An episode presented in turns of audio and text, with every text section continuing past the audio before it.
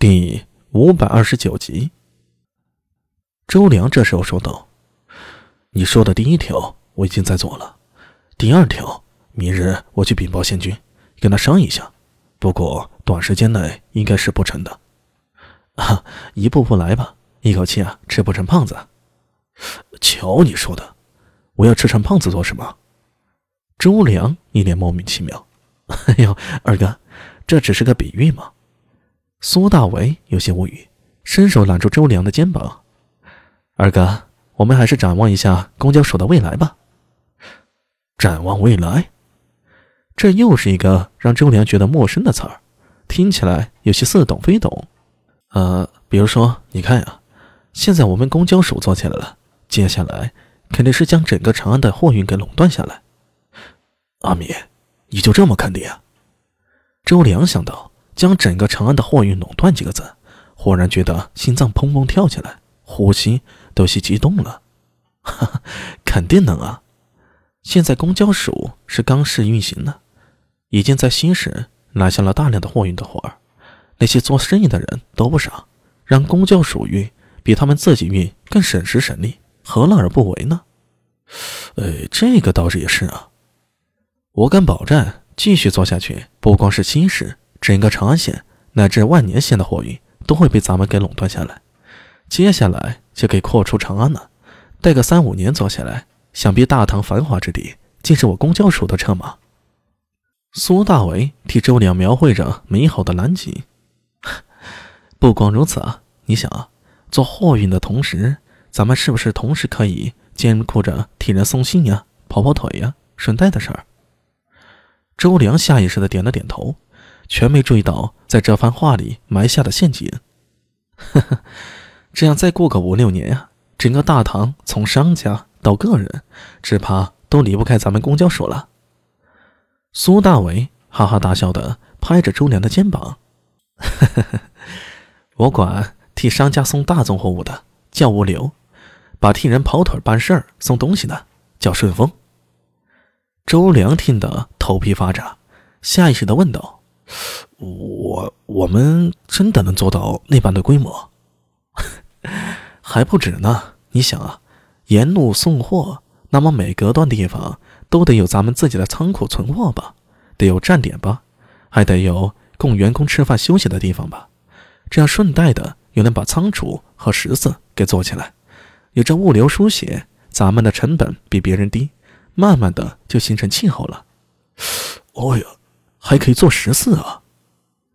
周良从没想到这个问题啊，隐隐觉得阿弥说的可行，但是又觉得哪里缺了点什么，心里有些糊涂，有些激动。他感觉自己的心脏啊在砰砰跳动着，血液在身体里奔腾。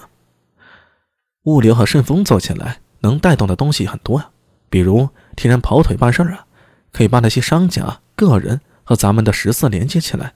做生意的也要吃饭，是不是？忙起来顾不上去食肆，好办呢。咱们的人给他们把饭食送上门，这又是一桩大生意。啊！周良已经完全跟不上苏大伟的思路了，只是听得云里雾里的。这种把食物送上门，咱们就叫他吃了吗？嘿嘿嘿。说到这里呀，苏大为自己忍不住又笑了起来。他摇了摇头。啊，这些都是未来可期的。不过啊，当下我们把公交署做好，先把长安和万年两县都拿下。呃，阿弥啊！周良舔了舔嘴唇，从苏大为手里接过那个雕了一半的木雕，忽然觉得心里平添了一股勇气。要不咱们把仓储和顺丰做起来？呃，二哥，你……苏大为上下打量着周良。看了周良，不好意思的摸了摸木雕，听你说这些，我有些迫不及待了。饭要一口一口吃，那是远景，是蓝图，先不着急。苏大为哭笑不得的说道：“ 光是现在的规模，你就把我手底下的不良人挖去好几个了。你再扩张，只怕我手底下要没人办事了呀。”啊，这倒也是啊。周良哈哈一笑，哎。你说的对，饭要一口一口吃。停了一停，他迟疑的问道：“呃，阿米啊，不过你刚才说的蓝图又是何物？呃呃，这这个……苏大伟噎了一下，心里决定自己以后说话呀，还是注意点，不要把后世的词儿一个一个往外吐，实在是解释不清楚。好在这个时候，聂苏从院里跑了出来，见到苏大为，两眼一亮：“哥哥，小苏苏。”苏大为忙舍了周良，迎了上去：“哥哥，你见到小玉了吗？”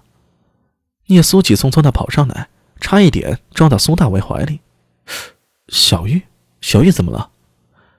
苏大为双手扶住聂苏单薄的肩膀，下意识地问道：“不知道啊，先前他还好好的，突然就从房里冲了出来，我都没有追上。那黑三郎呢？黑三郎趴在墙角没动弹。